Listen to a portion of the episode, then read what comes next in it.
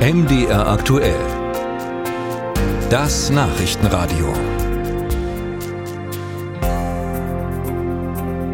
Die Hochwasserlage, die hat sich immer noch nicht entspannt. Im Gegenteil. Zwar ist die bedrohlichste Situation momentan in Niedersachsen, aber in den letzten Tagen, in der vergangenen Nacht, hat es auch bei uns wieder geregnet wie aus Eimern und äh, auch heute gibt es äh, eine Unwetterwarnung für Südthüringen. Und immer wieder fragt man sich, wenn das Wasser so hoch steht, warum fließt das nicht in die ursprünglichen Flussauen? Darüber rede ich gleich mit Thürings Umweltminister Bernhard Stengele von den Grünen. Aber zuvor die aktuelle Kritik an den äh, Zuständen von NABU und BUND. Flüsse brauchen natürliche Auen, um sich bei Hochwasser ausbreiten zu können. Das sagen die Umweltverbände NABU und BUND. Die neue Anlage echter Flussauen sei für den Hochwasserschutz von zentraler Bedeutung. In Thüringen würden bis zu 80 Prozent der Ufergebiete inzwischen landwirtschaftlich oder gewerblich genutzt. Blicke man außerdem auf die Oberläufe der Flüsse, seien naturbelassene Wälder unverzichtbar. Bei Starkregen und Schneeschmelze könne der Waldboden große Wassermengen aufnehmen. Die Umweltverbände fordern den Ankauf von flussnahen Flächen, um diese zu renaturieren. Dafür müsse ein landeseigener Fonds eingerichtet werden. Und jetzt ist er hier bei uns am Telefon, Thürings grüner Umweltminister Bernhard Stengele. Guten Morgen. Guten Morgen, Herr Gries. Herr Stengele, Sie waren ja gestern vor Ort in Mönchpfiffel-Nikolausried und äh, Sie haben gesagt, Sie rechneten mit zehn weiteren Tagen der Hochwasserabwehr im Kyffhäuser Kreis. Warum so lange? Äh, aus, der, aus der Talsperre Kelbra. Die ist äh, ganz, ganz voll. Hier in Sachsen-Anhalt ist sehr, sehr voll und ist sozusagen ganz an der Grenze. Und die müssen jetzt in den nächsten Tagen, auch wenn es aufhört zu regnen, so viel Wasser ablassen wie möglich, damit sie neue Retentionsmöglichkeiten schaffen. Das heißt, auch wenn jetzt der Regen aufhört, müssen wir weiter mit viel Wasser aus Sachsen-Anhalt rechnen.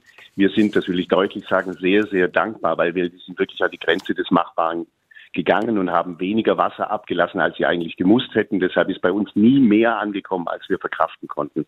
Also da funktioniert die Zusammenarbeit auch hervorragend. Mhm. Aber so dauert es eben noch etliche Tage, bis wir wieder in Normalzustand übergehen. Immer vorausgesetzt, dass nicht ständig neuer Regen dazukommt.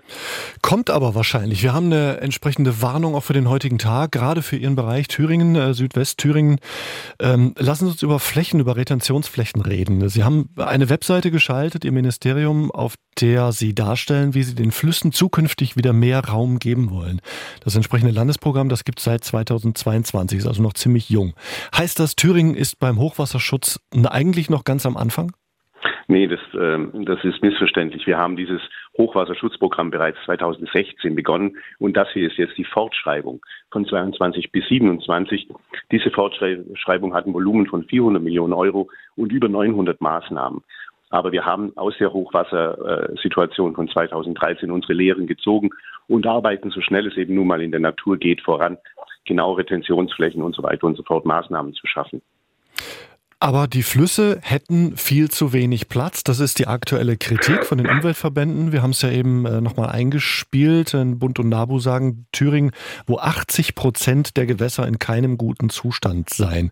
Sie sind ja jetzt ein Grüner und eigentlich sollten Sie den Umweltverbänden nicht so fern sein. Haben die also recht mit ihrer Kritik? Also ganz grundsätzlich haben die recht mit ihrer Kritik. Das ist ein äh, eine, ein Prozess, der, der über viele, viele Jahrzehnte falsch gemacht wurde. Wir Menschen haben geglaubt, dass wir das Wasser einfach so benutzen können, wie es uns in den Kram passt. Und das Wasser macht dann schon das, wenn wir nur hoch genug Gewehre bauen oder irgendwie sowas.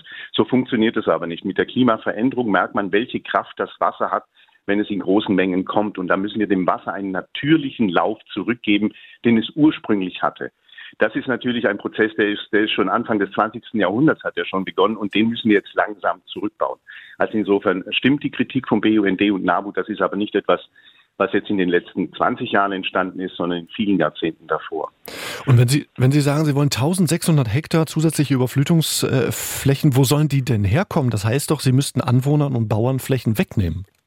Ne, genau, bei Anwohnern wollen wir es ausdrücklich nicht machen. Das ist ja auch das, was uns gerade in Niklausried und Mönchpfiffel gelingt nämlich dass wir die Gemeinden, die von Hochwasser bedroht sind, da versuchen rauszukriegen, dadurch, dass wir Land, angrenzende landwirtschaftliche Flächen überfluten oder eben, äh, äh wo es nicht anders geht, eben auch äh, Land zurückkaufen um dort über Überflutungsflächen zu schaffen.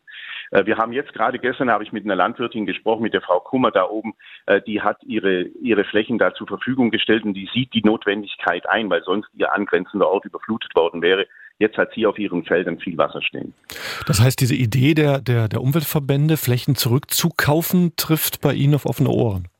Jein. Das ist, äh, das ist eine Maßnahme, die man im Notfall macht, wenn, wenn uns nichts anderes einfällt. Wir wollen zuerst mal mit den Landwirtschaften zusammen das versuchen. Also das heißt, wenn wir den Landwirten sagen, es wird jetzt immer öfter Hochwasser kommen und das wird kommen, egal äh, wer regiert oder welche Maßnahmen man ergreift, wie können wir das am besten regeln? Ihr müsst mit Hochwasser rechnen, dass wir da äh, ein Modell finden, zu sagen, ihr bewirtschaftet das weiter und wir versuchen zu entschädigen, wenn zu viel Hochwasser kommt. Also mit den Landwirten das zusammenzumachen, halte ich für die bessere, produktivere Lösung, wie dass wir da in den Streit gehen oder anfangen, Land aufzukaufen.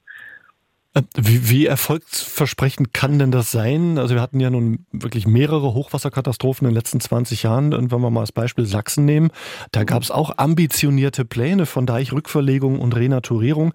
Aber daraus geworden ist erstmal jahrelang nichts und dann hat das sehr, sehr langsam äh, begonnen. Also äh, ist das realistisch? Wie viel kann da tatsächlich passieren in Thüringen?